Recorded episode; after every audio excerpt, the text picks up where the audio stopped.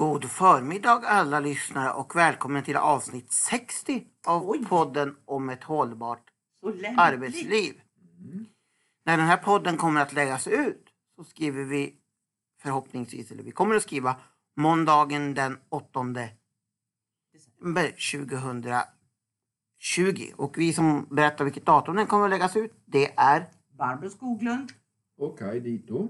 Och Johan Dito, poddens programledare och alla tre är vi som vanligt från Age Management i Sverige AB. Och varför det just är viktigt att vi lägger ut det den 8 december, det ska vi berätta men det tror jag vi håller lite på. Jag tror vi tar det som en cliffhanger va? Okej, jajamensan. Ja. Då gör vi det. Eller vi kan ta det redan nu förresten. Nå, du, det, du är Det har ju lite, bär, programledare. Du- det har ju lite bäring på det vi ska göra idag. Ja, nämligen. exakt. Så kanske det inte är så dumt att du talar om det. Jo, det är nämligen så att den 8 december för 20 år sedan, alltså år 2000, det var då Barbro Kaj Skoglund befann sig i Helsingfors. Ja, Fick träffa professor Johanne Ilmarinen ja, för första gången. ja. Kaj hade ju lyssnat på ett föredrag av honom och blev så inspirerad att, han, Ja. att ni ville Japp, japp. träffa en egen tid. Ja, Kan du nämna en chokladbit? Japp, är det här den gamla den vitsen Nej det är inte. Ja, ja, i alla fall. Eh, Och då fick ni, hade ni fått en timmes mötestid med honom. Mm. Men istället för en timme så blev det, Två och en halv. då. och det var det som blev starten på det som vi idag kallar åldersmässigt ledarskap. Exakt. Den, Så- den, den praktiska eh, försvenskade tillämpningen av den finska arbetsmiljöforskningen Age Management, Helt rätt. skulle man väl kunna säga. Du, det var väldigt bra sammanfattat. Och som en del av min, orbit, del av min omvärldsbevakning så brukar jag regelbundet söka på åldersmedvetet på, på eh, nätet för att se om jag får upp en del nya träffar. Mm. Och härförleden gjorde jag det och då hittade jag en del träffar och då sa Barbro det där skulle vi kunna alltså, visa att, att det fortfarande är aktuellt. Och det är det. Jag ska bara ta några korta lite exempel här vad som ingår i det här lilla materialet jag sist hittade. Den senaste omvärldsanalysen. analysen. Eh, de som har lyssnat på tidigare poddar i höstas vet att vi pratade om ett avsnitt eh, eller ett inslag i TV4s Nyhetsmorgon. Och den som var med där var ju då Johan Mellqvist, engagerad debattör inom ämnet ålderism som det står i en artikel. Han är intervjuad av, av Ingenjören som är en tidning som tror väl, det är väl Ingenjörsförbundet, vad heter de? Alltså, Sveriges, Ingenjörer. Är En fackförening för ingenjörer. De ger ut en tidning som heter Ingenjören och där har journalist som heter Anna Nyström intervjuat honom under rubriken Därför behöver vi prata med om ålder och han kommer då med tre tips för att övervinna ålderismen. Skaffa en mentor, bygga din kompetens och kompetensutveckla dig. Det är vad han har. Ja, men det intressanta är att han har skaffat en, vän, en mentor som är ung. Yes. Det, kan jag Han nämner också åldersmässigt ledarskap. Och sen har vi också hittat till exempel att inför Visions förbundsmöte har två motioner specifikt som chefer kommit in. Och en av dem, av de motionerna till Vision det är att eh, eh, det är att Eh, det är att hon, en, av, en andra föreslår att Vision ska driva frågan om att chefer ska få bättre förutsättningar att anpassa arbetsplatserna så att medarbetare ska kunna jobba längre upp i åldrarna. Så kallat age management eller åldersmedvetet ledarskap. Och förbundsstyrelsen svarar att frågan är viktig och att Vision därför redan har tagit fram verktyg för att se till att arbetsgivare arbetar förebyggande med all slags diskriminering. De anser därför att motionen är besvarad och att man kan jobba med det lokalt. Och sen så har vi även lite arbetsmiljöforskning. Det här var visserligen förra året men forskning för Göteborgs universitet visar att arbetsplatsen inte är redo för den äldre arbetskraften. Där hittade jag också åldersmässigt ledarskap. Eh, och sen hittade jag också en, någonting som publicerades den 6 mars i år. Gå i pension. Vad är det som avgör? Är det rimligt att vara pensionär en tredjedel av sitt liv? Och hur kan chefer och HR främja ett långt och hållbart arbetsliv? Det talar man också om i ledarskap. Det var en föreläsning på Göteborgs universitet. Eh, sen hittade jag också att rätt ledarskap får fler att jobba efter 65 år. Där nämner man också åldersmässigt ledarskap. Det är den som vi tidigare på den bekanta professor Kerstin Nilsson. Professor i folkhälsovetenskap vid Högskolan i Kristianstad. Som, och docent i arbets och miljömedicin vid Lunds universitet. Som ligger bakom den så kallade Swage-modellen. Och den testas nu på riktigt. Alltså på, på, alltså på fullskala i Helsingborgs stad. Och avslutningsvis, vi ska se om det var, jo just ja. Sen har vi också hittat att, också hittat, eh, sen har vi också hittat Borås stad. Och där skriver man uppdraget att man har i sin personalekonomiska redovisning att nämnderna ska motivera äldre medarbetare att vilja vara kvar till 65. Och då ska man använda sig av alltså det talas om åldersmässigt ledarskap. Och det är delvis genomfört står det. Det är lite av de träffar jag på sistone har hittat om, om, om att åldersmässigt ledarskap och det jag slås av, eller det vi slås av då, det är väl egentligen att det fortfarande är ett levande begrepp. Alltså att det inte är en hyllvärmare om vi säger så, som vi skapade för 20 år sedan. Ja, det... det Eller vad säger våra experter? Nej, jag var alltså- faktiskt inte med i företag på den tiden så ni kan den Du omvärldsbevakade ju fortfarande. Du läste i Lund då. Jag läste i Lund, jag omvärldsbevakade Ja, men vakade, här- vakade åt Kaj men då handlade det snarare om sjukvården och inte om det här. Sen kom det in lite mer Sen kom det in det här Mm, också. mm.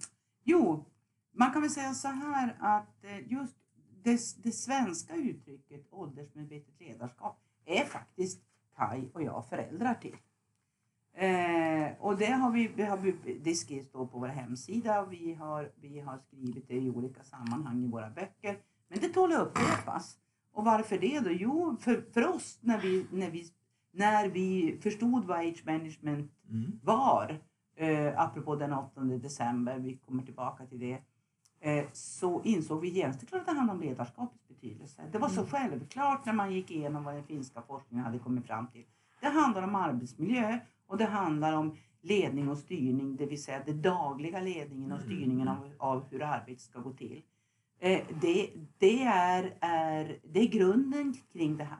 Men det visade sig att ordet age management som vi använde oss från Mm. början, vi bytte ju namn på företaget. Mm. Vi hette BCS kompetensutveckling på den tiden och insåg att eh, eh, ordet age management var jätteviktigt att så att säga få med. Eh, så enkelt var det inte. Utan när man googlade på det, så när man hamnade i USA så handlade det om eh, krämer och andra små saker som man skulle som man skulle managera livet, det vill säga Ta bort rynkorna. ta bort rynkorna. Och i, i vissa europeiska länder när, där uttrycket fanns eh, kopplat då till, till finnarnas EU-rapport 99, 1999 så, så handlade det om att managera så att säga hela livets olika åldersfaser. Så vi tänkte det här går inte. Det här måste vi hitta ett ord på svenska för vi fick förklara det här verktyget som handlade om ledarskapsbetydelse gång efter annan och liksom, ah, vad menar ni med det? Och så, här. så vi klurade och hi- hittade på att vad var det här egentligen? Jo, en medvetenhet om hur kronologisk ålder påverkar respektive inte påverkar individens arbetsförmåga. Och såväl positivt som negativt. Ja. För det finns ju båda faktorerna. Och det är det här som är ett av de viktiga dagarna som vi vill väl kommer att landa i med, med dagens podd. Och då hittade vi på ordet åldersmedvetet ledarskap. Och det gjorde då att... Och det är jag var- intressant- Vänta Johan, jag ska bara få fylla på. Det gjorde att då var det en, en period då jag var rätt mycket ute i Europa i olika sammanhang och föreläste. Och då sa han- jag sa age management, men jag sa också age awareness leadership. För att liksom på något sätt påpeka vad det här var. Alltså den här medvetenheten för, för chefen, för ledaren, för den som ha- hade den dagliga ledningen och styrningen. Det var just- min ingång. Det var just det jag skulle komma till att vi, att vi till och med var tvungna att, att översätta åldersmässigt ledarskap tillbaka till engelska. Då kunde vi inte använda age management så att det finns egentligen två på engelskan. Jo. Eh, och, och därför, från början, det ska jag vilja också säga att du kommer in Kaj. Alltså det här var ju, ja men det var vårt och vi gjorde, det här var viktigt så att vi skulle kunna, det var vi som hade hittat på det och så vidare. Nu är vi jättestolta över att det dyker upp. Det första stället det dök upp var faktiskt i, i, i Finland. Eftersom man översätter så väldigt må- många officiella dokument till svenska. Och där kom departementsskrivelser och så vidare. Det var jätteroligt. Och sen så har det dykt upp nu både i forskning och i... Ja, det finns på Island, jag hittade en isländsk forskningsrapport, det finns på Åland. Just det. Och så vidare. Och det är vi jättestolta över. Och det. Norge har jobbat en del med det på Center för seniorpolitik. Jajamensan. Eh, och så. Så att, så att vi, vi eh, men vi återkommer till den här, vad den här medvetenheten står för. Eh, ja, då var jag färdig för min. Det jag, som tycker, det jag tycker är slående när jag ser det här som du har hittat, Jo- Johan, det är ja, det här är mycket, rätt mycket forskning och projekt. Det är som att det, det och det har hållit på rätt länge nu. Det kommer små projekt och forskningsrapporter. Men Men, man kan ju undra var är den praktiska tillämpningen? Men det jag tyckte var intressant, och det är i och för sig en artikel från förra året, det var den här, var du nu, var du nu hittade den, om arbetsplatserna inte är redo för den äldre arbetskraften. Och det är ett forskningsprojekt som heter, och så löses som organisatorisk kapabilitet för fördröjd pensionering. Kapabilitet kanske det ska vara. Capability. Förmåga då. Ja, just. Jag hittade, det står mycket riktigt arbetsmiljöforskning. Det är vad heter det, en hemsida som heter arbetsmiljöforskning. där Okej, ett antal okej. journalister skriver om aktuell arbetsmiljöforskning. Okej, tack för det. Tack för Men det här är i alla det, fall, Det är en eh, omvärldsbevakare. Det här är i alla fall eh, forskaren Eva Wikström så, som har drivit ett fyraårsprojekt. Det är väl avslutat nu skulle jag tro. Men hon pekar på här lite erfarenhet. Hon säger så här, jag citerar. Arbetsplatserna är- är inte redo för äldre arbetskraft. Och arbetsgivarna verkar inte anstränga sig för att få äldre att stanna kvar. Det visar forskning från Göteborgs universitet. Ehm, Det talas ju mycket om det, det har blivit allt vanligare. Men, den här forskningen visar att ja, man är nog inte så där förfärligt eh, Är inte hon bra på det Får jag, får jag bara fråga, är det inte hon också som påpekar i i den forskningen att det räcker inte med att börja snacka om det här när man är 62? ja. Det, utan att det här är ju alltså en, en, en, en, Absolut, absolut, ja. en attityd som ska pågå, vilket ju vi också upptäckte. Jo. Det, det här börjar ju på en gång. Jo, nej, här, men det, det säger hon också. Ja, Sen har hon en det. annan kommentar på tal om det. Hon säger så här. Vi blev förvånade över att arbetsgivarna trodde att det skulle gå att tappa medarbetarna på kunskap under deras sista tre månader på jobbet. Det är ett väldigt statiskt synsätt. Mm. Eh, Hon pekar också på arbetsplatsernas betydelse. Och, och det, hon säger också det med rätta tidigare studier har fokuserat väldigt mycket på individen och negligerat arbetsgivarna och de organisatoriska aspekterna från arbetsplatsen. Det är precis det som den finska forskningen har lyft fram. Förhållanden på arbetsplatsen och ledarskapet. Det är ju liksom fascinerande. Detta ständigt upprepas. Eh, det är som att man, eh, den här finska forskningen måste bevisas om och om igen. Man kommer ju hela tiden till samma resultat.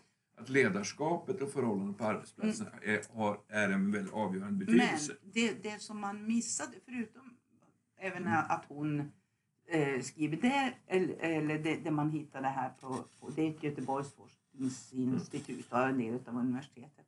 Så eh, handlar det ju om det kanske det viktigaste. Att eh, man, man säger så här, man kronologisk ålder är inte intressant.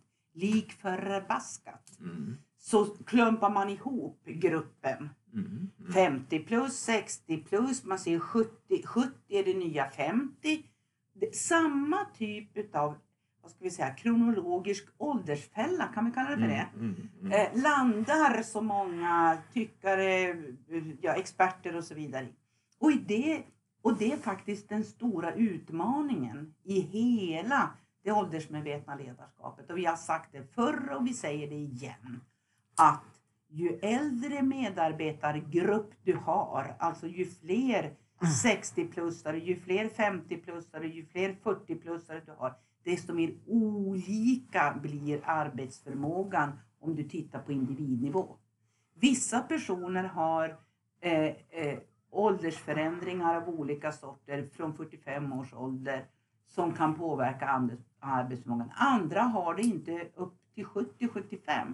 Och det är det här som gör att hela den här kronologiska åldersdiskussionen blir så fascinerande som jag brukar säga när jag tycker att Det är det är intress- mer eller mindre ja, knasigt. 70 är det nya 50. Det är också namnet på en av de 23 rapporter som Delegationen för äldre för senior arbetskraft har tagit fram. just det. Det var Ingmar Skog som skrev den, kom tidigare år. Och idag har ju de sin sista dag, de har fått förlängt förordnande med en månad till idag. Vi får se. När vi spelar in podden, alltså vi spelar inte in det den 8 utan vi spelar in det lite förtid.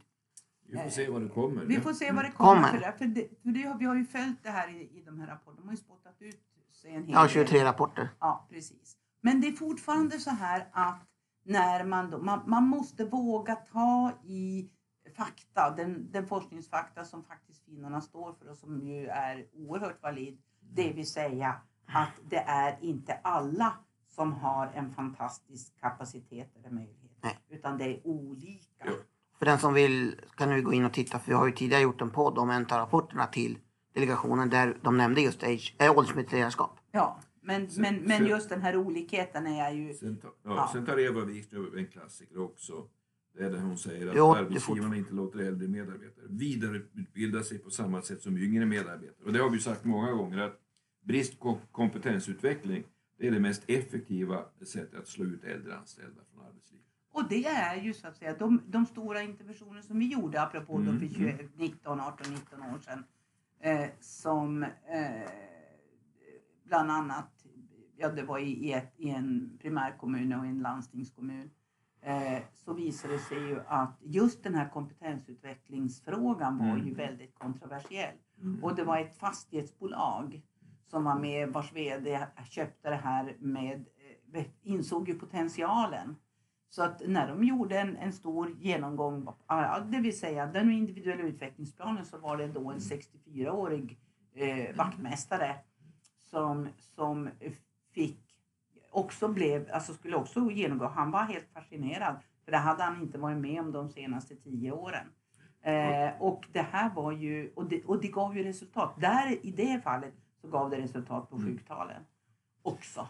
Ja, det är Men- väl vad vi hinner ja. med i den här podden. Jaha, är vi så Ja, pass? Ja okej. det. Ja, det Ja, är det bestämmer ju ni. Ja men vad, vad, hur många, många minuter har vi gjort? Jag pratar 16 minuter. Ja men Ja. det är bra. Då ska vi ta en till podd där vi fortsätter med, med det vi eh, hade tänkt oss i nästa steg.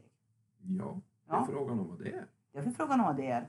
Så då blir det en del två av jubileumspodden. Ja det blir en bild på jubileumspodden.